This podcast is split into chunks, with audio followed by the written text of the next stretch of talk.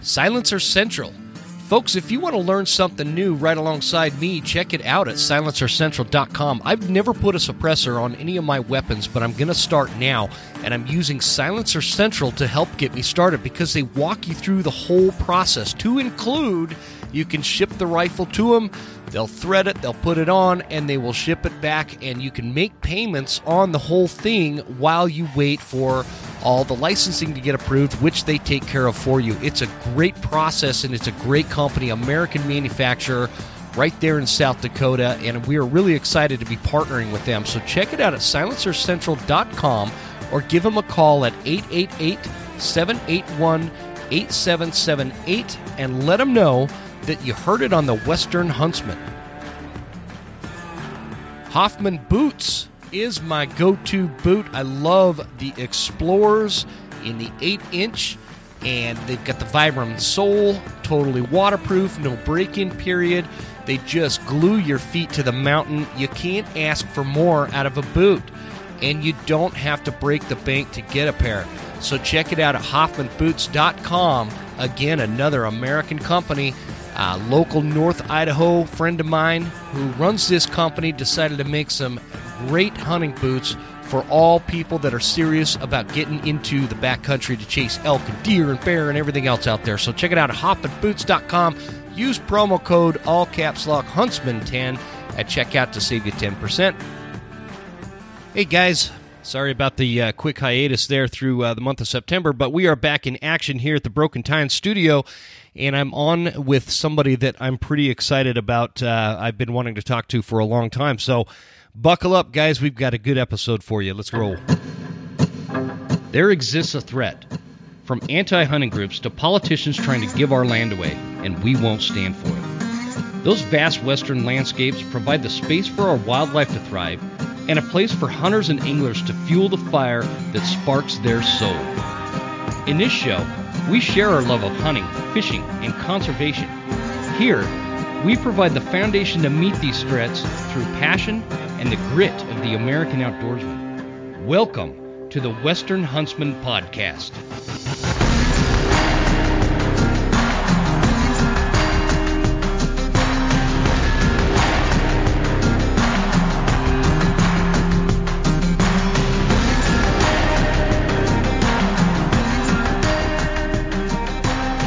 Ladies and gentlemen, welcome to this episode of the Western Huntsman Podcast. This is Jim Huntsman, your host, coming at you from the Broken Tine studio right here in Heron, Montana, Clark Fork, Idaho area.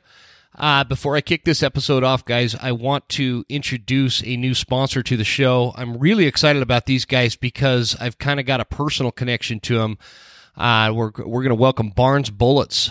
They manufacture copper bullets right out of Utah and uh, interestingly, this uh, facility I know exactly where it's at because it's uh, right on the on the the drive to my dad's ranch. I used to drive by this place all the time, and so because of that, I've I've actually been using Barnes bullets for a long time, and so it worked out perfect. So I'd like to uh, just introduce you guys to Barnes Bullets. You can check them out at barnesbullets.com. Uh, and they've got everything from just you know your your regular ammunition to reloading components, muzzle loader. They've got cool apparel, everything. So check them out at barnesbullets.com, guys, and, and let me know what you think. Uh, and get get stocked up for what we have left of the fall hunt. So, guys, again, I apologize for uh, being gone so long. It was it was a crazy September, and uh, we might get into a little bit of that. But uh, today I've got Johnathan McCormick, who is with Red Beard Outdoors out of Utah. Uh, speaking of Utah, and he's somebody I've been following for uh, actually quite a while on Instagram, and a really good Instagram page. In fact, let me pull that up here. Johnathan, how you doing, brother? Doing really well. Thanks for having me on. I really appreciate the invite. Hey, so if you guys are uh, on Instagram, check out at red.beard.outdoors and it is uh, really good content. So I want to, Johnathan, let, let's kick it off. Give us like an overview of who you are and what you do, and, and we'll kind of take it from there, man. well, I appreciate that. Um, I do a lot of things, and I'm uh, I'm a dad first and foremost. Uh, dad of five children, and uh, some of them are grown, and some of them aren't. And there's kind of a blended family going on there, but I call them my kids because their dad's not in the picture, and absolutely love each and every one of them. So that's first and foremost. And then love after it. that, I'm a podcast host. Uh, I have a nine to five, so uh, unfortunately, I don't get to live off of just podcasting and hunting, but that's the goal one day. Uh, I work with some amazing companies. I'm big into fitness. My main four pillars that I talk about consistently are faith, family, fitness, and the outdoors. I feel like all of those things tie together. And I'm personally on my own journey. I'm definitely not perfect. And I try and stress that I'm not an expert in anything, uh, but I do really enjoy the journey of getting better every single day. And I just want to share that with people. So that's the gist of the Instagram, the podcast. I just want people to get better. And uh, I'm tired of all the infighting and all the, well, this is better than that in the hunting community and the in the fishing community or whatever else outdoorsman community there is. I just want people to get out and enjoy life and live a happier, healthier, more successful life. I love it, man, and I love I love the concept of uh, you know red beard outdoors. Tell everybody where you got the name. it's kind of cheesy, but I was sitting there uh, uh, at a at a job that I didn't like, um, and uh, it was kind of a dead end job. I realized that you know, I wasn't moving up because they kept filling that spot with people outside the company, and uh, so I was looking to do other things, and uh, I just enjoyed getting outdoors with my kids. Um, I was in an office, and so whenever I'd come in on a random day off during the week, they would be like, "Oh, what'd you do?" And a lot of people were like, "Oh, I did chores around the house, etc." Blah blah blah. And at the time, I had toddlers or a baby, and they're like, "You would go on hikes with your kids? How do you do that?" And I'm like, "I'm like, guys, we're in Utah. It's freaking gorgeous. You drive ten minutes, and you could be at five to six different trailheads and explore different parts of the mountain. And most of them, at least for the first mile, are kid friendly. And if not, that's what baby carriers are for. So exactly. get yourself in shape and carry your kids. And uh, and I would even, you know, this is something that I would do when the kids were a little bit younger.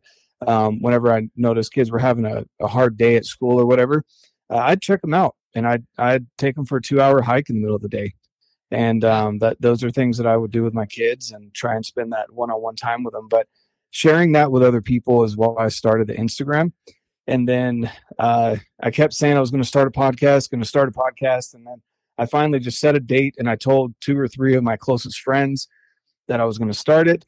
And once I tell people something, I go for it. And so, cool. Uh, I wouldn't recommend I wouldn't recommend listening to the first probably 10 to 15 episodes because I sounded pretty monotone, but I leave them out there so you can see the progress that's been made and that it's okay to put yourself out there whether it be on YouTube, social media, whatever, as long as you're being yourself and you're not trying to hide or be some kind yeah. of facade, um, you know, it's it's always a good thing to do. Well, at least you've progressed, man. Uh, my uh, my uh, podcast episodes today are just as bad as my first few, so um, you know. It is what it is. I doubt that, man. I have. Speaking of, uh, I, I, love the the concept of taking the kiddos out.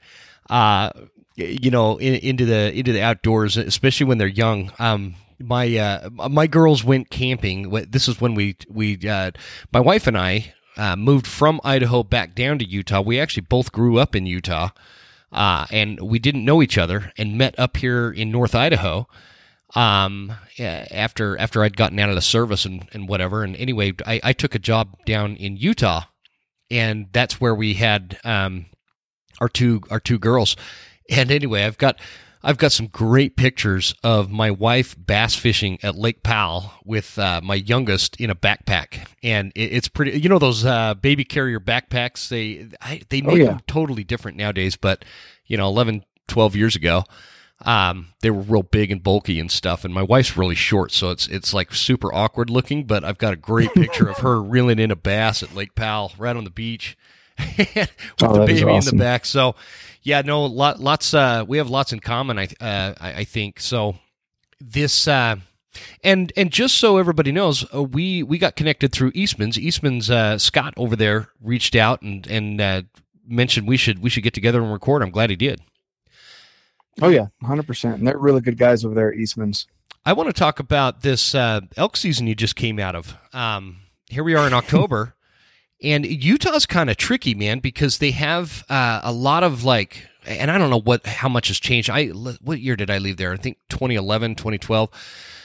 Uh, they had these really early season tags and they had a lot of like yep. spike only units and getting an open bowl unit was uh, really difficult i can't remember exactly how it worked out but Uh, tell me a little bit about how this last September went because I'm I'm uh, I'm pretty fanatical about September elk season or September. Oh no, season. for sure. Yeah, no, for sure. And honestly, yes, Utah is weird. Uh, we start kind of in the middle of August if you get the over the counter tag, and uh, it goes through. It was uh, when I first started hunting, which was just a couple years ago, as far as archery is concerned. Um, it was through September 15th is when the general tag would end. And it kind of blew my mind because you know I was new to elk hunting with a bow, and I'm like, why are they cutting us off in the middle of September? Yeah, like that doesn't seem cool.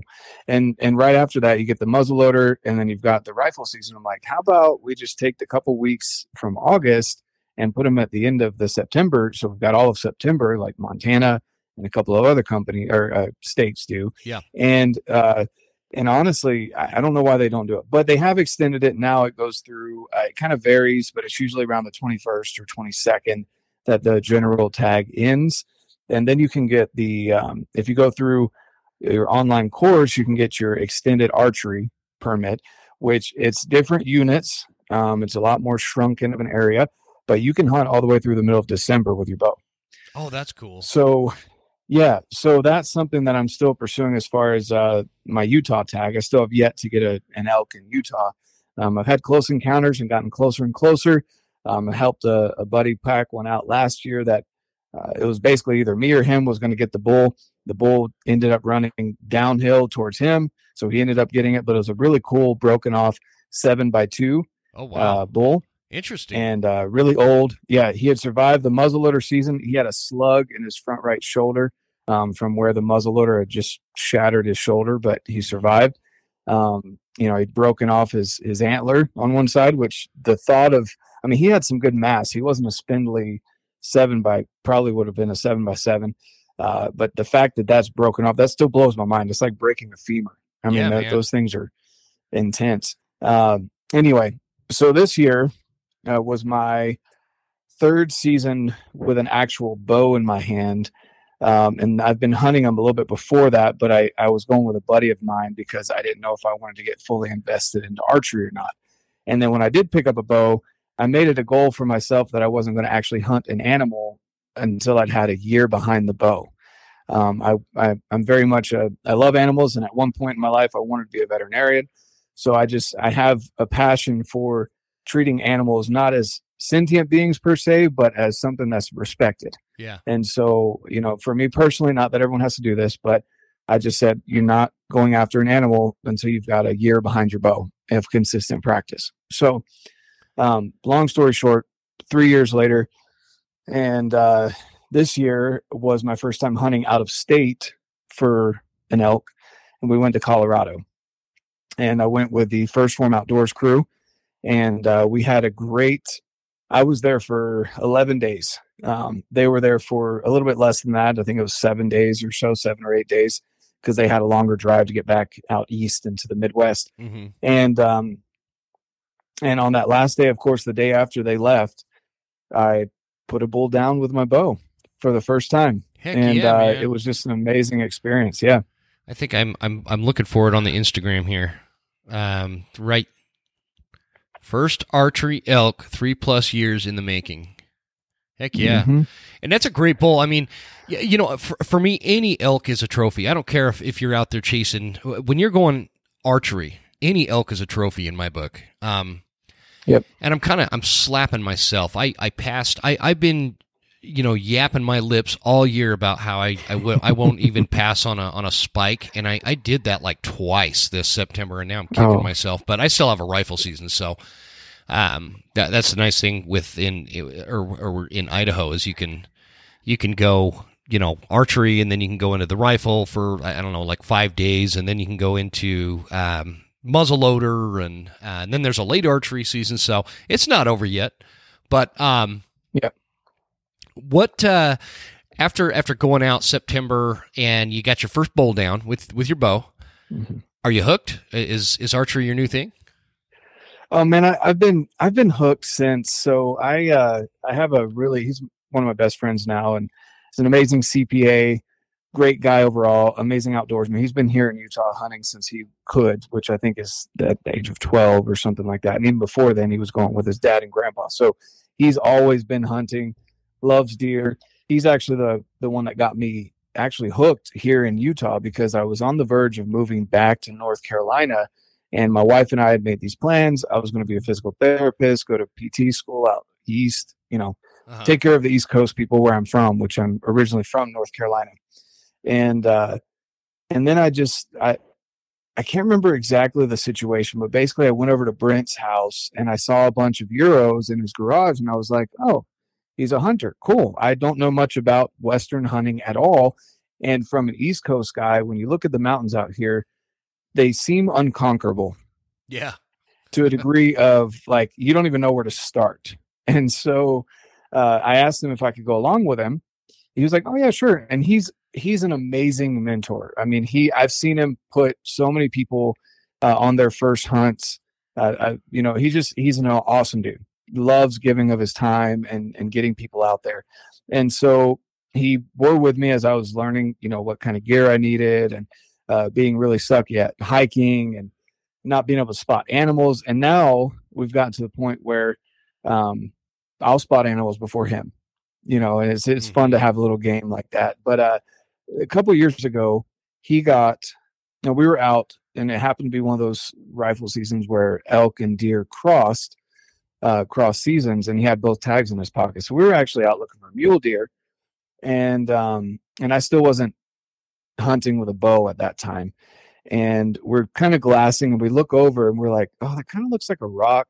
and he puts his binos down and then i you know i'm kind of like man that that rock doesn't look like a rock it's got multiple shades of brown and wait there's antlers on that thing and it was kind of weird because i'd never seen an elk in person before that and i was like that rack looks really really funky i'm like can you get your spotter out and he pulls a spotter out he was like i can't believe it there's a bull there and there's never the bulls are never that low uh, this time of year. Let alone it was the it was like nine o'clock in the morning, and this bull was bedded with no shade, no cover. Like it was just a really odd. Like I'm looking back at it now, I'm like, that's a really weird scenario. Yeah. Like the bull was by himself. Should have been at least with some other bachelor bulls at this time, if not with some cows. It was kind of in that crossover period, and, and I'm like, why was he there? I don't know, but either way, my my buddy ends up getting to within a couple hundred yards of him. I think it was like 250, and the bull's still bedded. It's like 9:30 at that point. I'm like, dude, like, you should be moving. I'm getting hot. Like I can only imagine, you know, like why aren't you moving? Yeah. Weird. So anyway, he he he ends up he he shoots him, and uh and the bull fell down the hill, which we were thinking at the time that's cool. It'd be easier to pack out. Well, we end up getting in a crap ton of scrub oak and nasty stuff that definitely didn't help with cleaning them. But I walked up on that elk and I still had yet to see, I'd never heard of bugle. This was the first elk I'd ever laid eyes on in person. And I just walked up and at that point I was hooked. And I hadn't even, I hadn't even considered hunting elk at that time. I think that was my first year with a rifle hunting deer, mule deer. Uh-huh, yeah. And uh, at that point I was like, okay, I want to hunt elk. Like just seeing how much meat we were able to get off of him. He was a solid he was either a five by six or a, a mass monster five by five, but he was a big bull uh, and definitely bigger than anything I'd ever seen. At that mm-hmm. point is when I was hooked 100% on elk and uh, kind of progressed from there. Yeah, that's that's interesting, man. That that especially in it's funny you say that actually. I, I don't know. What you know, I grew up in Utah uh, and and you were talking about living in North Carolina. I actually lived in North Carolina as well. I, I uh, was stationed out there with the Marines. So again, we have a lot of similarities here. Um, oh, sweet! I was actually born at Cherry Point. Oh, were you really? Yeah. So I was mm-hmm. I was at Lejeune. Uh, yeah, my dad was a Marine. Sweet. And so so you know that country well, and you can imagine for a kid out west growing up, all of a sudden, you know, joins the Marines and gets gets stationed in North Carolina, uh, right on the coast there, where it's super flat. There's no elk. There's no, you know, no real back country to speak of on the, especially mm-hmm. on the mm-hmm. coast. Uh, it was it was like a cultural shock. It was a it was a you know just a, a totally different world, and um, right and that that was my thing because it was like before I got out there, it was my family. We we only hunted deer growing up, and it was that was just kind of the thing. There were uh, obviously elk hunting uh, was pretty prevalent in the state of Utah uh, growing up, but we just didn't do it for some reason. And and I remember we were up on a, and I'm not going to burn a spot because it, it's not like this anymore. But back in the day, we were up mule deer hunting up uh, up kind of around Currant Creek, uh, if if you know where that's at. And, oh yeah, mm-hmm. and uh, this was back before it got super, you know, popular and and and whatnot. And there was there wasn't a ton of. It's just different. There, not everybody elk hunted. There was like elk hunters were kind of far and few between, and and this is just kind of how it was back then. Yeah. I'm up there mule deer hunting, and, and this is where the the season kind of opened in mid September or whatever. And and I'm sitting there, and this this buck kind of walks over this ridge. I'm way up high, and and drops down into this this dark timber and I kind of losing him. I just I just wanted to sit there and wait him out. And it's it's first light. And all of a sudden I hear all these bugles start going on, you know, and I I knew what it was, but like I didn't know what it was. And the whole mountain lit up. There's there's bugles coming up from above me and they're they're below me and there's there's these giant bull elk running across this open face, across this drainage I'm sitting in, and screaming their heads off. And I'm going, "What in the hell are all these things doing, man?" And and it was just like this this weird experience that kind of hooked me to elk, and and like. I was all excited to go elk hunting after that. You know, I did. I never had an elk tag before, and I, would never, I'd never seen a rut fest like that and and I thought, man, if I could figure out how to call them in like like I, have seen on these Primos videos, it would be pretty easy. Turns out that's not the case. Um, and then and, and, then I go off and join the Marines, and they stationed me in North Carolina, and they didn't have any elk. I think North Carolina has elk now, don't they? Didn't they release some? Oh yeah, they've got they've got a herd. I think there's uh, either one or two tags. There's a handful of tags they hand out every year. Uh, but yeah, they're yeah. out there and yeah. Somebody got a big sucker in Tennessee too. Uh, I saw a post the other day that just this giant monster bull out of Tennessee. So there, uh, obviously, when I was stationed out there, this is you know over twenty years ago. They didn't have elk in Tennessee and in North Carolina and Kentucky yeah. and those places. So uh, interesting. So you decided to stay in Utah then, huh? Oh yeah. So I uh, I definitely got hooked on just the public land, the mountains, because I I love North Carolina. I love the culture uh, but I definitely related more to the uh, outdoorsy fitness, um, more, I guess, physically progressive uh, culture that it is out here on the West. Sure. Um, and I think a lot of that has to do with the fact that, like, you know, when I go back out east, it's like it's just a lot more laid back. Um, you know, we go out there to to spend a vacation at the lake house, and it's definitely a lot slower pace. Um, and I, I don't, I don't know. I just didn't want to go back to live there after I got hooked on what the West had to offer. Yeah. Um, but I definitely, and, and what was going to get me to move back was, you know, I wanted to contribute to the community where I came from, but also um, I missed all the greenery. I missed all the wildlife. I missed uh, the nighttime, something that people don't re- realize. And I'm sure you noticed this, especially if you were out at uh, Camp Lejeune, but uh, where you you know the sun goes down and it just the forest just lights up yeah. i mean there's cicadas and crickets and bullfrogs and everything going off and the first time i camped out west i i couldn't put a finger on it and figure it out as to why it creeped me out to be out in the mountains alone and then i went back home and I, I it hit me like a ton of bricks the first night i was there and sitting out on the screen porch and I heard all those animals going off, and I'm like, oh, mm-hmm. it's just so quiet out west. It's the like silence. You can hear, yep.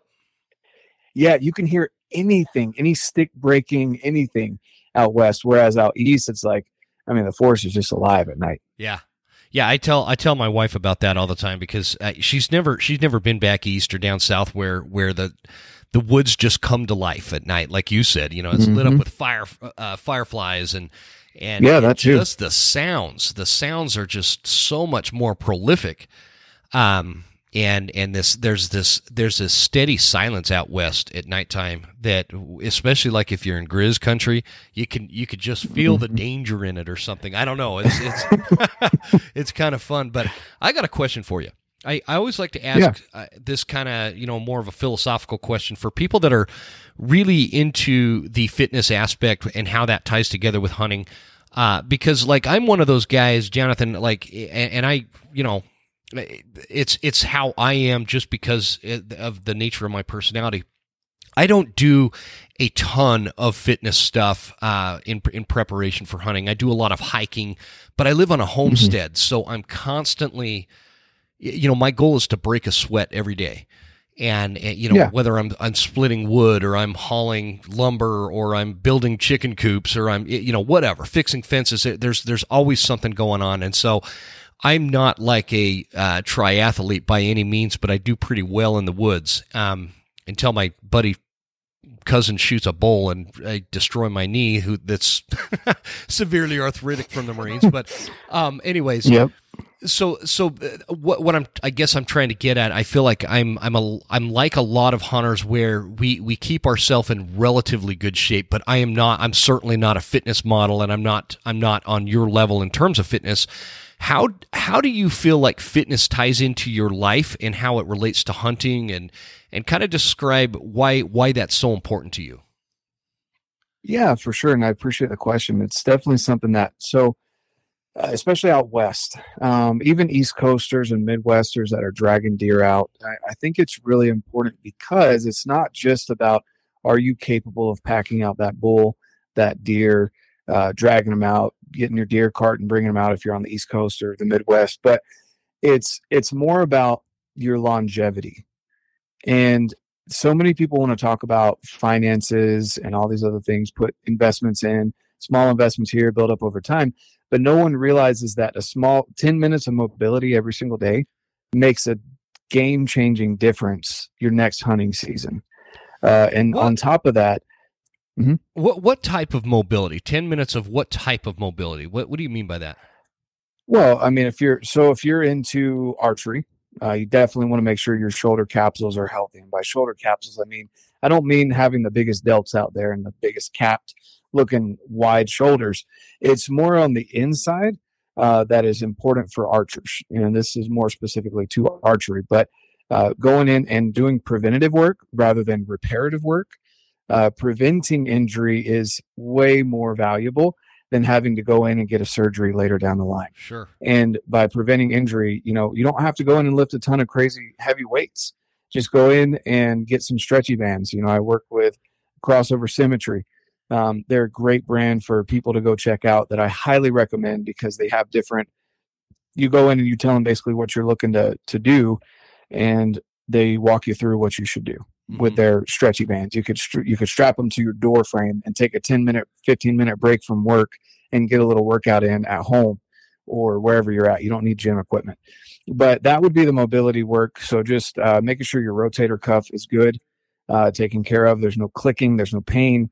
Um, you know, and and things along those lines for archers is is huge. For hunters in general, mobility um, you know that's where you get the tightness in your hip flexors you get the problems with your back and a lot of back lower back issues are genuinely not from your actual back.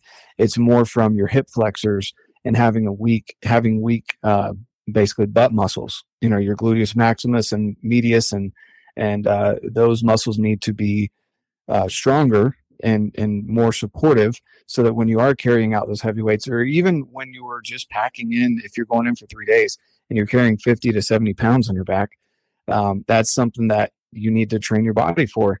And it's it's rucking is good um, hiking is good but the mobility is going to definitely help you recover faster. So i would highly recommend people look up uh, mobility work for your your hips your knees um, another guy that i recommend is knees over toes guy uh, he puts out a lot of free information out there. Uh, I don't know if have you heard of him before? no i haven't excuse me i haven't heard of him So knees over toes guy is is definitely, especially with you having knee issues. He's a guy that's had multiple knee replacements, and he can he can now dunk again, and he's like Oh, really? five ten. Mhm. Yeah. So, and he's not a young guy. um, and so he he talks about building up basically all the the strengthening features around your knee, uh, so that even if you do have some issues with your internal portion of your knee, uh, you can have you've got the strength to be able to build up your knees so that when you're out there going over deadfall or carrying out a bull or things like that, you're not going to screw up your knee um, or risk that at all. Okay. And so he, like, like I said, yeah, he puts out a lot of free information. Uh, Dan Staton is another guy that I, I really like. He's he's a good friend of mine that Oh yeah. um, puts out really he he lives the life. Yes, he does, Absolutely man. lives the life. Dan, and I've said it a Yeah. million times. Dan is a freaking animal, man. I love I love that guy. yeah. Yeah. Oh, yeah, Super 100%. motivating. and yeah so those things along with just uh you know you, you want to make sure that your your nutrition's good uh, as well but mobility mobility has been a game changer for me over the last two years i'm not a very flexible guy um, but going in and seeing a chiropractor and him telling me that my internal rotation is awful me fixing that and realizing that my back pain went away um, and Yeah. then looking into it and realizing that a lot of people have that same issue that's something that definitely needs to be addressed with hunters Let me tell you about the show's newest sponsor, Juniper Mountain Coffee. You can check them out at junipermountaintradingpost.com and check out everything that they sell. I really like what they say on their website. And guys, if you are a coffee connoisseur like me, this here American company that's not run by a bunch of wokesters might be worth checking out for you. What they say is, we roast coffee for those loyal to a lost way of life, those that never back down in the face of adversity, the ones that keep their word, treat people with respect, and still believe in the importance of hard work. We offer some of the best coffee in the world and look forward to earning a spot in your cup. And they have definitely earned a spot in my cup. Whether you like light roast, dark roast, ground already, or not ground, you just want to order it fresh. And they even have those little pod things for those of you that just make one cup at a time. I drink too much coffee for that, so I don't do that. And they also have a cold brew, but it's a great company, great story. Uh, you guys are going to dig these guys. Check them out at junipermountaintradingpost.com. Let them know the Western Huntsman sent you. This is that time of year when it's really time to turn up the heat on your scouting. We're going through summer season's going to be here before you know it, and I don't care if you're going after mule deer, whitetail, the mighty wapiti, whatever it is. Scouting is imperative, and it makes it much easier when you use trail cameras where they are allowed.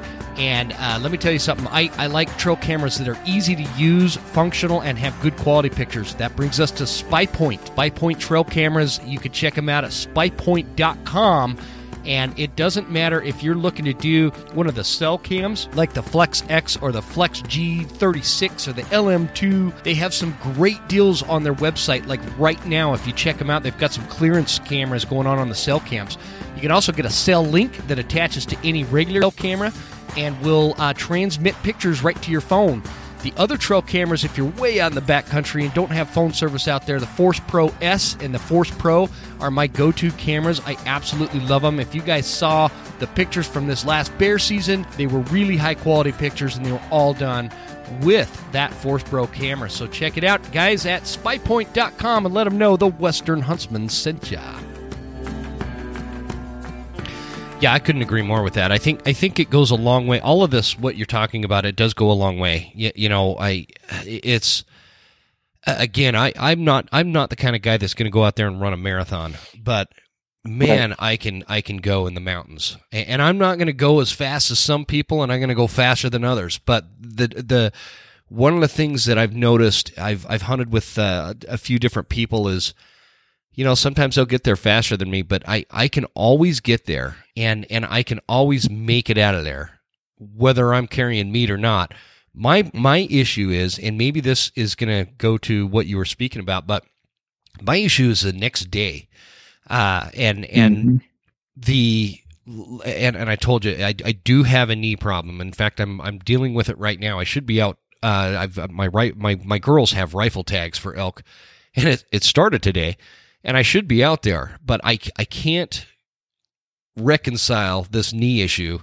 Uh, I, I need I need a few more days on it, and because it, when it gets bad, it's bad, man. I like it really hurts. But, oh yeah uh, anyway, I, I maybe sometime off the air I could pick your brain about a little bit of that stuff, but I'm going to look up that knees and toes guy or knees over toes guy, because that's my, yeah yeah that's knees over weak point. toes Yeah, my weak point is my knee. And and that's the thing too it's it's funny because he's playing off of because when you you know if you know about traditional lifting uh, with squats they say don't let your knees go over your toes because they're worried about the pressure that's going to put on your knees. Mhm. And so he's kind of playing off of that with with the name knees over toes guy because uh, you know he actually gets you to do things where you're not worried about putting your knees over your toes. Because think of how many times in the mountain you stepped off a deadfall and your knees are way over your toes, oh yeah. putting pressure on Yeah. your knees that your knees aren't used to. Uh, and so it's our bodies are made to move like that, but you also need to train that, and that's not trained in, in typical traditional style weightlifting, et cetera. So Mhm. um, the mobility work as well will definitely help with uh, your recovery. Yeah, recovery is a big thing that people don't think about, and not to you know, I- I guess just using your example, um, you're missing out on days hunting because your knee screwed up. Mhm. Now, Yep. you can't really help the fact that the Marines did that to you, right? You know, like, I definitely, I've, I've seen plenty of uh, broken bodies living around Fort Bragg and, and growing up with my dad being a Marine. And, um, you know, it's, it, there's fitness and then there's pushing yourself to the point where you're breaking your body. And I definitely would say the military breaks your body down pretty hard. Yeah, and I think there's a difference between you, you know what what we're talking about like you have you have just flat out being out of shape that costs you re- recovery Mhm. time and then you have injuries and and so and they're two separate things. However, what what I've noticed uh, and this really speaks to the mobility aspect of what we're talking about um, what I notice is when I get really sedentary and uh, let's say it's it's I've got six feet of snow outside for two months and and I'm not uh, you know, real super active. I usually throw the snowshoes on and and I'll hike hike around the property or whatever. But um, if I get sedentary or I'm driving a lot for work, which I which I do quite often, that's when the like arthritis part of my knees start kicking in. The more active I am, the less my knees bother me, with the exception of my left, which actually has an, a legitimate injury in it. Um, Mm-hmm. but even that, all I have to do if if I'm sedentary, it's going to bother me a lot more than if I'm active. I, and the more active I am versus lethargic and laying around and watching TV on the couch, you know, the the better my knees do and the the- and the faster I recover. And so I, I think I think that there's a lot of people that go out and and they don't realize the physical requirements it takes to get into elk country in the West And mm-hmm. And uh, they're they're surprised and they're they're you know it it like bogs them down during the hunt. Let's say somebody comes from from back east especially and they're not used to the altitude or or how steep these mountains are and how far how freaking far you have to go sometimes. Um and Mhm. sometimes you don't. Uh you know so there's a lot of elk close to the road too. I'm, I'm thinking of my buddy Yep. my my buddy Jeff Bynum, uh, he he made this post. He's pretty funny. He lives up in, in my neck of the woods here. He he uh, shot this elk, and he's like, you know, a lot of people brag about how far back they go. I brag about how close to the road I can get an elk because I got to get it out myself. and so I like Yeah. that concept too. But um, yeah, I just I think the uh, there is just a lot to be said for for being prepared for how rugged these mountains are and how rugged and nasty elk country can be because even a mile can can just about kill you some of these spots Well, right, so- and I and I just wanted to, you know, I just want to bring up to people as well. Like, uh, again, it's you don't have to go try and be a bodybuilder. And uh, honestly, it's probably not a good thing to carry extra muscle on the mountain because your body doesn't realize in in the moment of carrying the weight, it doesn't recognize the difference between muscle and fat. Mhm. Uh, it just recognizes weight. So whether you're a beefy 240 or you're a fat 240, uh, your body just recognizes I'm carrying 240 pounds plus whatever you just threw on your back. And so it's different being in mountain shape than it is, uh, you know, to go step on a bodybuilding stage or just to look good in general for aesthetics. And so, uh, you know, the recovery process is, is definitely key. Uh, nutrition plays a role in that, but also, like I was saying uh, about Eastern and Midwest hunters that maybe don't go out in the mountains. Uh, it's really important to take care of your health so that you can share this with your kids, your grandkids. When you're climbing a tree, you know, you don't get woozy. When you're sitting down and then you stand up quickly, you don't get that vertigo because you're used to those kind of movements.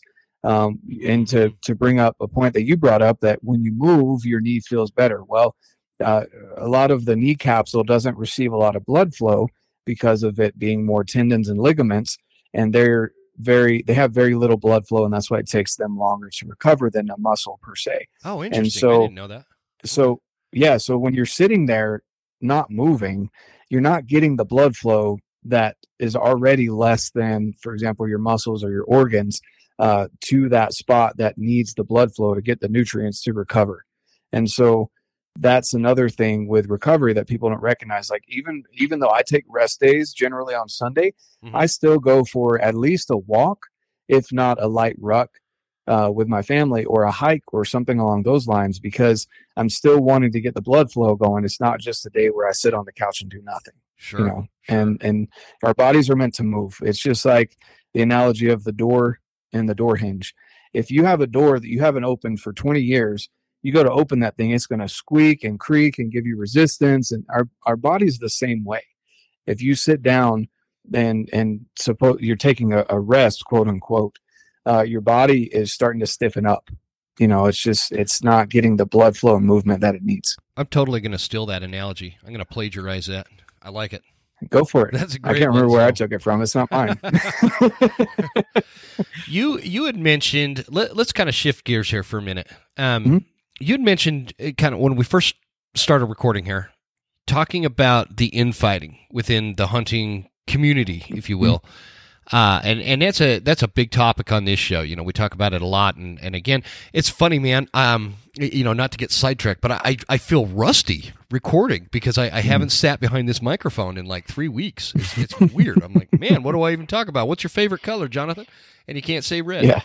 but um, right anyways, um, getting back to the the infighting, you know, my my my philosophy on that is hunting. Hunting is one of those things where it's so personal to every every individual hunter, and and the the opinions mm-hmm. are not just opinions; they're very strong opinions. And and Yes. everybody has this vision of what is right and what is wrong, and, and what what should be discussed and and and what shouldn't be brought up and just leave people alone. And and there's like this fine line that we need to find that uh, you know where where we can communicate each other and and kind of self police some of the the bad apples but also get along better and and not and not Yes. destroy each other on social media which is the bane of hunting's existence in my opinion at this point um let's let's talk about that what give give me kind of what your thoughts are on on the state of hunter hunters as a community how they treat each other and and what you see as problematic to the future of hunting Hundred percent. Yeah, there's there's a man. That's such a, a wide topic. Uh, Oh, yeah, first off. I just want to say, just because I've I've delved into archery hunting, for example, there's a lot of people that I've realized that'll say that archery is better than rifle, and and for me, I'm going to tell you they're two different beasts, and it depends on just like what you were saying. Uh, why are you hunting? What's the experience you're looking for? I went into archery because I enjoy the challenge. I'm okay with failure. And when I say okay, I, I still beat myself up over it whenever I, I mess up or there's a failure. Um, but at the same time, I learn from it. I don't let it ruin my hunting experience per se. Uh, I recognize what was my mistakes, what I can do better, and get better. That's that's something for me that archery just adds a whole nother level of um, of skill because you have to know wind, you have to know thermals, you have to know uh, you know being in the shadows. Uh, you have to, you know, know your surroundings. You have to know where the deer are going. Uh, It's just, or the elk, or where, whatever you're hunting. There's so many different things to archery. You have to, you know, I, I feel like for me personally, maybe some people are different, but I can pick up my rifle and maybe I haven't shot it in a year, and within a shot or two, I could be shooting 500 plus yards easy sure and and so that just to me if i'm going to pick up my rifle again i'm personally going to pick it up because i'm going after a more mature buck or or elk. Um, that would raise the challenge for me with archery or with with rifle. Then uh, like with archery um, you know i'm okay with shooting like this year you know i shot a a, a four by five. That was my first bull and you know obviously the minimum is a a four by four. And on on that day that I shot the bull, I was like, I don't care. I'm I'm going to shoot a cow because it's a cow or a four by four, or sorry, a cow or a four point or better on one side for a bull in Colorado. Yeah. That's the that's the rules. So for me, I was like bare minimum. I'm cool with that. Whereas if I'd been, you know, if I had a couple elk under my belt, um, it might be different. You know, and that's a personal thing for me. I don't go after people uh, if they shoot what some people call a raghorn. I still call it a bull. A spike is a bull. You know, like to Oh, me, it's got antlers. Yeah. It's a bull. Uh, and so I'm not anywhere near uh, enough elk harvest or deer harvest to where I can start caring about score per se or the maturity of the animal. Oh, I yeah, want to neither. just know that I can get it done and I want the meat. But on the other side, you know, there's people that that'll say we had an experience here in Colorado that I'll just kind of run through real quick. But this these guys drove from New York out to Colorado, and they had, I, there was just something about them that made them seem as though they were either Mennonite or Amish. They had the, kind of that accent, and you could tell they were rural guys. Um, but they had spent a lot of their hard-earned money and time driving from New York to Colorado, gas money, food money, time, uh, tags, all of those things, and and you could they were on their last day when we ran into them, and the guy was leaving his bow at his camp because his brother had just shot a buck with a muzzleloader, and they were going to go recover it. We told him congratulations, awesome job. When we came back out that evening at dark, um, we saw them. They were just about to pull out, and we asked to see the buck because we were like, you know, we wanted to celebrate with him. And uh, the guy goes to pull it, pull out the the the head, and he's like, "There's really not much to speak of." I'm like, "Look, dude, you drove how many hours, spent how much money and time? They'd been out there for, I think they said ten days or something like that. And whatever you got, as long as it's legal, I don't care. Yeah. I'm happy for you." And we're sitting there, you know, talking to him about it. It was it was a good little uh, three point, kind of a, what people would consider, I guess, a basket buck, but it was a three Yeah. point on either side Heck yeah. it was it was a buck I would have shot every day, any Yeah. day. Yeah. And and this guy pulls up, um, whips into camp, and I, I hope he was just recognizing that they were leaving, and he wasn't just pulling into their camp and planning on camping by them. But uh, he gets out and and uh, he's like, "Oh, you know, how have you guys been doing?" Blah blah. And he was kind of uh, razzing us a little bit because my buddy that was with us um, shoots for bear archery. Uh, he won the TAC truck a couple years ago, and so he, his truck is all decked out, Ah, really sweet. nice. and and so this guy comes up, and he's just one of those negative Nancy's, just like, "Oh, oh, aren't you so cool?" Blah blah blah. And we're like, "Oh, great, this is an awesome." You can tell he was drunk, and it was Yeah, like, one of those guys. you know, yeah, exactly. And uh, and then he's like, "Oh, you know, I see you got you got a buck. Let me see it." And he, he hands it over, and we had just got done like hyping this guy up, excited for him, sending him on their way back to New York. And the guy grabs it, and he's like, "Oh, well, you're killing our baby deer. That's stupid." And hands back the hands back the rack to him and walks back to his truck. And I was like, I really hope he was kind of being sarcastic, but I don't think he was. And so we're sitting there still talking with a guy from New York. And from the truck, the guy yells back, You know what? That effing pisses me off that you come to my state and kill our baby deer, blah, blah, blah, and just like goes off, just belligerent, drunk Yeah. rant. And and I'm sitting there thinking, I'm like, and he's like, I'm an ecologist and this is blah, blah, blah. And he Yeah, said, What if. I He came to your state and shot your ecologist. It- Give a break. Exactly. And, and he was like, What if what if I came to your states and shot your baby deer? And I, I looked at him, I was like, dude, I shot a spike with my muzzle loader the first time I had an opportunity. So you can come all day. I'd love to hunt with you if you as long as you're not drunk. Yeah, right. No kidding. like- and he he he wasn't happy about that, but I'm like, look, dude, like I celebrate this guy or shut up. Like this is not the time to have the conversation about how you should shoot a mature buck when the buck's dead. What are you gonna do? Put him back together and send him on his way? Like it's you know, like I know. it just go ahead. things like that really things like that really bother me because again that dude probably spent more money and time on conservation the guy from new york the couple guys that had come out there they spent more money on their tags than that dude from colorado and even if that guy was an ecologist he's not having the appropriate conversation at the appropriate time like that's not the time to be upset I feel like I feel Talk like to the guy later. I feel like ecologists have like enough I, I, I can't see an ecologist complaining about that. Yeah, you know what I mean? Because they, Yeah. the- the- Oh, yeah. it's it's like maybe if if he was an ecologist and you shot a little button buck where the antlers are you know just poking through the fur, you know, Mhm. get upset. Yeah. Uh, but but uh, you, you know, a three point buck is is um, you know could be as young as a year and a half, but usually that's a two and a half, three and a half year old buck uh, for for a muley, and and so um, it's such a touchy subject too. People get really fired up as if their their only goal is to go out and and and their focus is a, a trophy buck. And I don't blame people like that, but they blame their failure on the fact that other people don't have that objective. And Yes. it's it's okay to shoot a a, uh, a, a forked horn muley or or a three point mm-hmm. buck.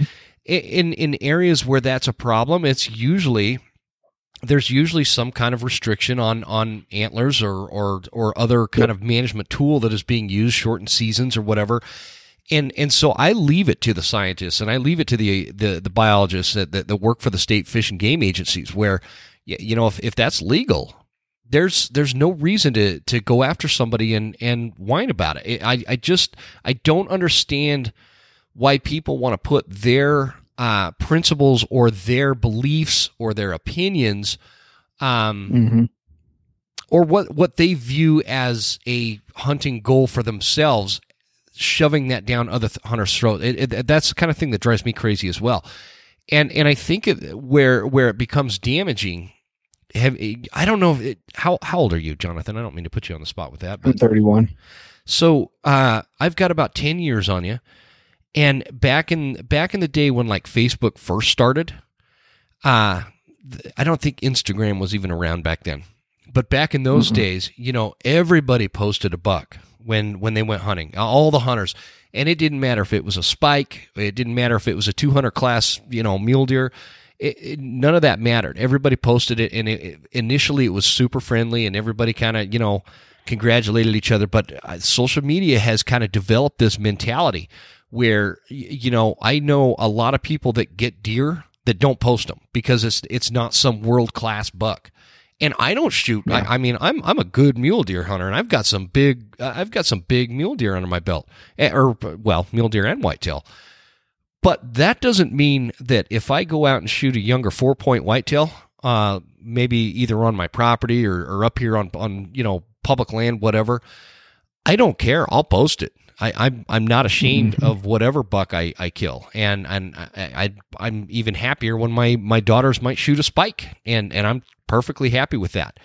It's how do we get to this point, in your opinion? How do we get to a point in which people can be proud again of what they set out for as an objective, and maybe it was just a spike bull elk, maybe it was just a little three point mule deer, and and you know there in in my opinion i'm gonna i'm gonna celebrate that hunter because that's that's success. That's what success looks like for me uh for or because that's what how they define it. I i you know for me i'm i'm gonna pursue hopefully a more mature animal but as we get closer to season a three point buck starts looking pretty dang good right? And so Right. how I, I wonder if there's I always like to ask people this is, is there a way in your mind that we we bring the hostility amongst people and their their hunting objectives and their opinions back down to a simmer instead of the boil that it's at Well, first and foremost, uh, the way I handle any kind of controversy, and this is the other thing too, if you're going to be on social media, you need to have a little bit of a thick skin because you're lashing back out. And I'm not saying you specifically, but Yeah. people listening lashing out at someone who makes a negative comment isn't helping the situation at all either. Yeah. It's more about, you know, if someone comments something nasty, I also say don't delete it because, you know, it just shows that person's true colors and leave the comment there and either choose to respond kindly and by kindly i mean educated um, and and not taking personal offense uh, and and or don't respond because Mhm. you know if you don't respond other people that are on there supporting you are going to see that response or that uh, that comment as well so whenever i have something negative I, i'll just for example i had someone uh, talking crap on john dudley on a podcast that I posted because I had him on the podcast and uh, and they were like, "Oh, he's so full of himself, full of ego, blah blah blah." And that's not my experience. And everyone has a different experience with John, but for the majority of people, they recognize that he's a knowledgeable archer. And uh, this guy, you know, he commented about how full of himself he is. And I just commented back, I was like, oh, so, well, uh, you know, I'm sorry you've had that experience. Um, that's not my experience with him at all. And, and I respect his knowledge and, and the fact that he's willing to, uh, I think it was something along the lines of he's full of himself and he likes to hear himself talk. Yeah. And, uh, and I said, well, I said, honestly, I like to shut up and listen when there's someone that's got more experience in archery world than I almost have years on this on this world. Mm-hmm. Like, yeah, you know, no, and and and and just something like that. And I didn't take it personally, and I'm not getting defensive for John, and I'm sure John hears plenty of those comments. And so, uh, for me, it's just answering educated, and then putting your own message out there. If you're going to post a deer um, that you're proud of, be proud of it or an elk or whatever, a hog, whatever it is that you're shooting. Uh, I'm not much into the wild, uh, I guess, fowl hunting, um, waterfowl hunting or, or upland game or any of that. But if you're into that, you know, post it and then uh, be proud of it because it, what matters is, and, and, this is something funny that the guy that I took my, my uh, elk skull to, to get Euroed, um, he was talking about it too because he's had some kids come in and he said this dude shot probably a Boone and Crockett bull, and this kid it was his first year. His dad's been putting him in, and the kid comes in. He's like, "Oh, do you think this is a good scoring bull?" And the guy's like, "Yeah, this is an outstanding bull for even people that have been." And he's like, "Are you sure he's going to score good?" And then he, the kid looks around. He's like, "Why would someone shoot that?" Looking at someone else's skull, and I'm like. And and See, so it's the it's that mentality, that mentality that, and it comes yeah. from i would say it comes from parents. It comes from the upbringing it comes from the mentors in the hunting industry. And all we can do is just have it one conversation at a time. It's just like the way that i treat raising my kids. When shit's going crazy in the world i tend to stay away from the news. And i just i'm like look i need to focus on my own kids. Because those kids are going to be the ones that take over the world one day and it's going to be their responsibility to take over what I leave for them. So I'm going to do my part in the community, but I'm also going to leave good kids for the world. Yeah. And so we have these tough conversations. And so I feel like I feel like treating the same thing with with hunting and outdoors in general is having that good one conversation at a time. If you have any reach on social media, podcasts, etc., having that good conversation one at a time and just treating it that mm-hmm. way. That's really the only way to to go about doing it. There's no there's not going to be a mass change. And there's a lot of people that aren't going to be changed in their ways because they're stuck in their ways, and that's fine. You got to recognize that as well. Um, yeah, you know, sure. there's just going to be people that are like that, and then do your part, just like we did with this guy from New York. We kept bolstering him up until he pulled away, and then we left. You know, and and just making sure that he understood that that one guy shouldn't ruin this hunt that he spent so much time and money on, um, and he should be proud of the buck that he has. Because you know? what I, I want to talk about the repercussions of of eh, we're, we're going to use your example, uh, and and I, I think that's a good way to highlight. We always talk about you know how big of a problem it is that the infighting within the hunting community and and how we treat each other and and and the hostility on social media and stuff. But we don't understand I, I think i think not enough people talk about why it's a problem not just that it's a problem. When right. when when we're using your example of the, of the fellow from, from new york you know um i'm totally sidetracked because of what that story you told me with a taxidermist mm-hmm. It's always those kind of dudes, man, that don't know. I've got this neighbor. He's got. I'm not kidding you. He's got this. Uh, he didn't even get it euroed. He just basically kind of cut the the cap of the skull out and hung these. Uh, uh, it's like a 380 bowl, and he just kind of stuck it on his barn. And oh, I'm like, man. what? Why did you not get this thing like mounted and blah blah blah? And I'm kind of giving him a heart. He's an older guy and. He's like, oh, I don't know. You know, I shot this in the field uh, 20 years ago down the road here and and you know it was like no big deal for him but I've never even seen right. a bull on public land on the hoof that big. Anyway, so I got that distraction out of my mind. Going back to this fella that shot the buck in um, that in Colorado, and and the guy that was uh, the resident that was that was kind of treating him like crap. What's what's that New York guy going how is he going to react when Colorado hunters have some anti-hunting legislative action that is put in front of or you know, let's say they're going to get rid of. Uh, they already got rid of spring bear in Colorado, actually. So I'm, I'm like thinking of Washington, but let's say they uh, something crazy, something crazy. No more mule deer hunting in, in the state of Colorado, and don't put it past some. Don't put that past some of these anti-hunting organizations. They will they will pursue that stuff eventually. Oh yeah, but it's becomes like you know now it's a Colorado issue. How are those hunters from New York going to think of Colorado hunters now? Because that's the the the one of the biggest tragedies of humanity is the 1 to 10% of the bad apples out there represent and can shine uh, negative light on on the you know the rest of us that uh, to me that's a tragedy like I, I, think I've told the story before, but we are talking about the Marines. When I was in the Marines, these these two Marines go out into California, into the desert somewhere, and, and kill these wild horses right? And they get they get arrested and, and in trouble. These protected wild horses or whatever, they just go out and kill them for no reason. They just went out and shot them.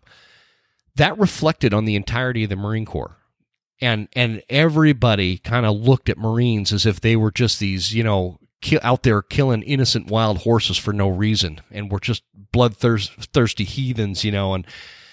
That, that kind of stuff is something that I think has to be top of mind with all hunters is those New York hunters, that, that what what reflected for them when they were in Colorado was that Colorado resident bawling them out for shooting a three point mule deer buck. That is going to translate into them not wanting to be super uh, supportive when something comes up in Colorado, uh, legislative wise or, or, or otherwise. When when these anti hunting organizations start sinking their teeth more into some of these legislative actions that take away hunting opportunities for the rest of us. And am I making any sense here? I feel like I'm rambling. No, yeah, it makes total sense. And so these repercussions, these repercussions are what we don't think about. So when we rip each other apart, whether you know the the whole archery hunter versus rifle hunter, the repercussions of that are we are a force divided when when we need everybody to be together because the the anti-hunting organizations and the anti-hunting movement is a growing movement. It's not something that's festering out. It started roughly around the late 1960s and it has progressively gotten worse and worse and worse. We're seeing it in the state of Washington. We're seeing hunting seasons being taken away, complete seasons, com- uh, you know, just taken away. Right now, what's at stake in the state of Washington is all out, uh, you, you, know, bear and mountain lion hunting. Uh, they're looking to eliminate that in, in its entirety. And so when when we treat each other like crap, I'm trying to watch my mouth for you, brother um, when we tr- when we treat each other like crap, that the the support that is going to be necessary when these things start going more on a national level is just not going to be there. What say you on that? You know, man, that's a it's a deep subject. I, I'm just going to say that basically with with hunters, you know, when you get people involved in general, um, there's going to be such a wide variety of interactions and experiences that it's hard to it's hard to say exactly how that's going to affect you know hunters uh, in general. Uh, you know the way that they have interactions and for example this guy that went out to new york or from new york to colorado etc um, i just feel that to kind of boil it all down and kind of how i how i feel on the subject is um, we with our public lands, they're public resources. So we should share them and we should choose to have the conversations in an appropriate time. Uh, an appropriate time to have, again, that conversation about shooting a mature bull versus a, uh, you know, a bull that maybe is what would be considered a raghorn or a spike, um, should be had not on the mountain and not over someone's kill or harvest, however you want to phrase that. Uh, and and for me, the biggest thing is just to be be kind and courteous, and if it's legal, let it be. And if it pisses you off enough that you want to blow up at somebody, then walk away. Walk away from the situation, swipe away from the post, unfollow the person.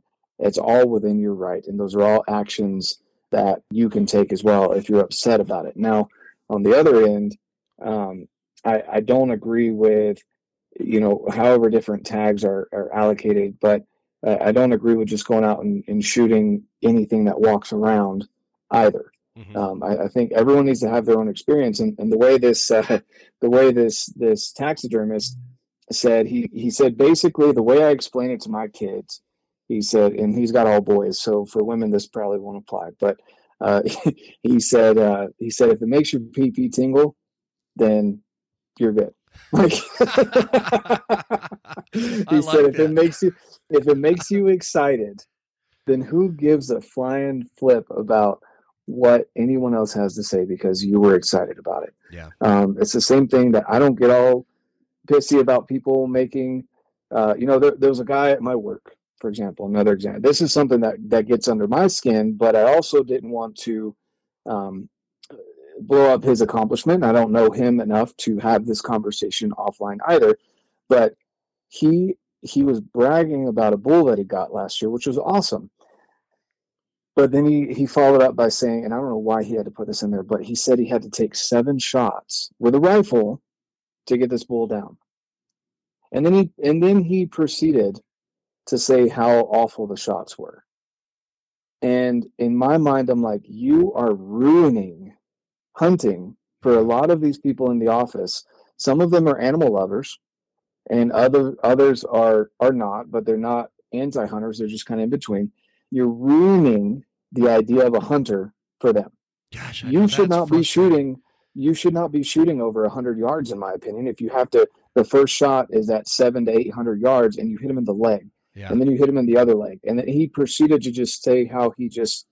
I mean, it was like torture. For me, it was like nails on a chalkboard and worse. Oh, and, yeah, that would drive and, me crazy.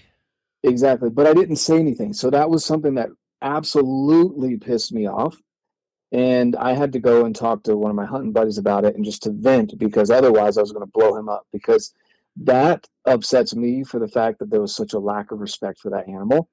And I don't even know after he turned him into Swiss cheese if he was able to harvest any of the meat.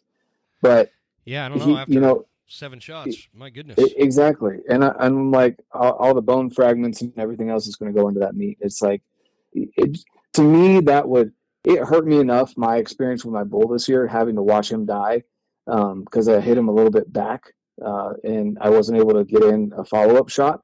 Mm-hmm. That hurt me, knowing that I could have aimed maybe a little bit better. You know, and, and for the for the full for the full thing, people can go listen to the story I've got on the podcast. I won't go into that, but um, that hurt me as an animal lover and respect for animals and nature uh, enough that way. Let alone yeah. hearing someone go off about how they had to take seven shots on a bull with a rifle because they suck at being a marksman. You know, here um, here's here's the thing, man, with with stuff like that, whether we're talking about your bull or this guy that you know knocked seven rounds into a into an elk.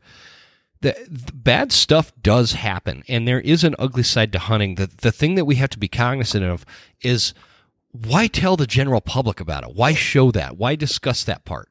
That, That's what I'm saying. Why can't you just leave it at, hey, I got yeah, a bull? Leave it. Leave it at that. Leave it at that. We yeah. don't need to tell Aunt Betty, who's never hunted in her life and loves every creature that, that walks, you know, I'm like that too. I love I love all animals. I, I love animals. I my favorite animal is a is a black bear because I, I just absolutely am amazed by these animals and, and I just I I love them. I, I love these animals, but I also hunt them and I also kill them. Mm-hmm. And so yep you know th- things it's it's just really important that I, I think two things that come out of that story that really you know uh, gets to me uh, or piques my interest in terms of conversation is is you know a uh, those kind of people they need to be made aware somehow that that is not appropriate because now you've got a you just left people that are not hunters and those are the people that we need to focus on.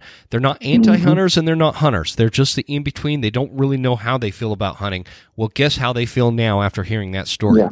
and so i don't think it's out of line. I wouldn't go around you know just attacking that guy but i think it's not out of line to suggest that maybe we pull that guy aside and explain that you know man i love hunting. I, I love hunting more than you probably understand.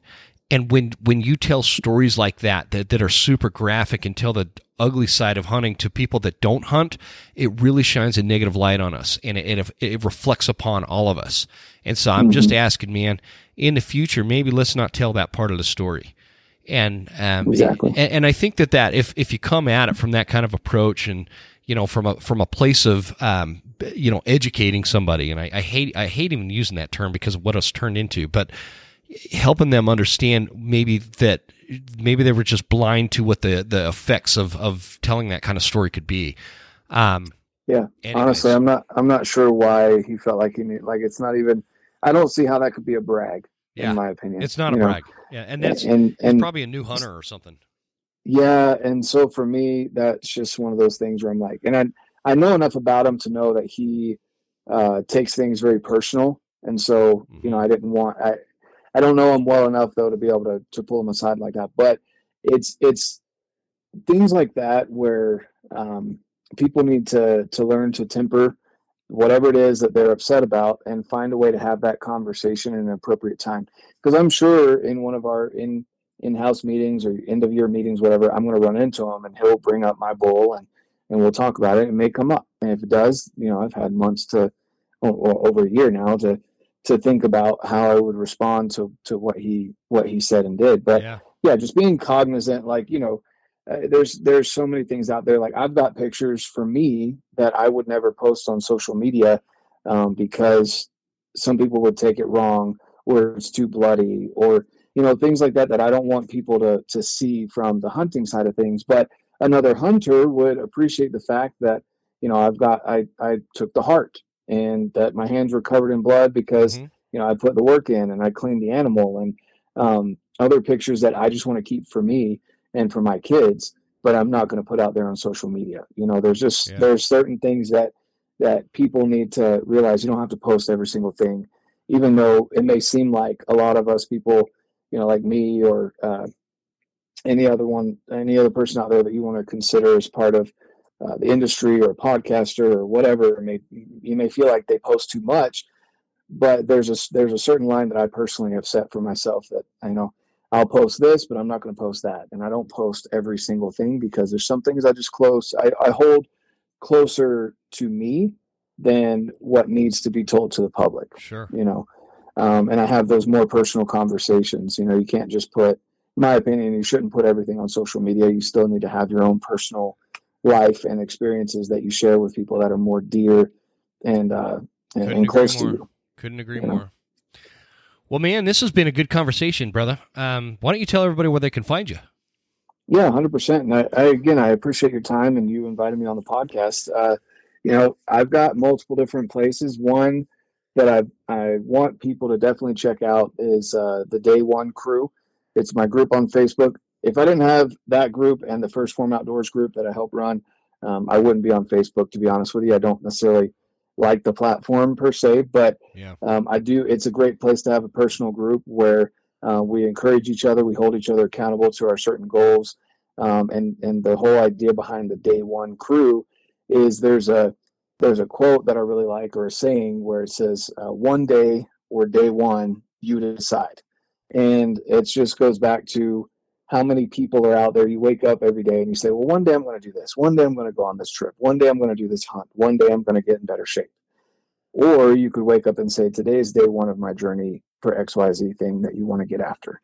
And and the day one, the idea of day one as well is how passionate are you about whatever journey it is, whether it's you're planning on a trip or you're getting in shape or you're going to go run a marathon, whatever it is that you day one of your hunt uh, the passion that you have on day one, you should keep throughout your entire journey.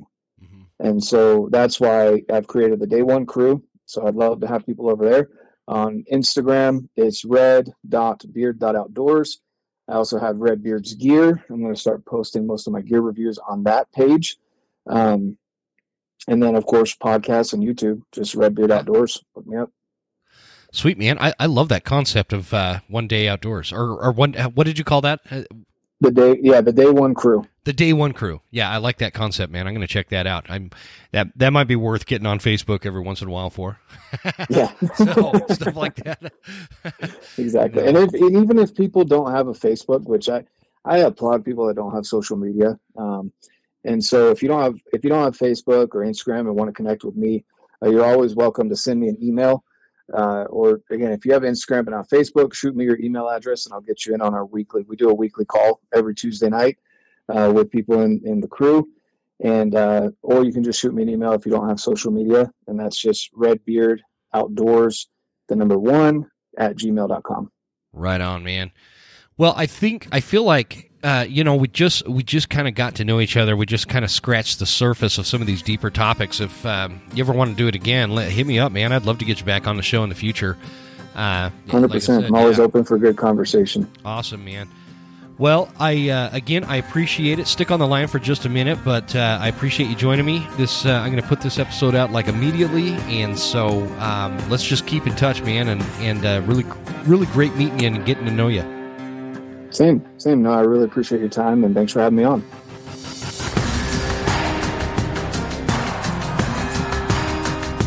You made it. That's the end of the episode. Thank you so much for tuning in. Please make sure you're following us on Instagram at the Western Huntsman and write us a good review at Apple Podcasts. Thanks, guys. See you next time. Stay Western, and I'll see you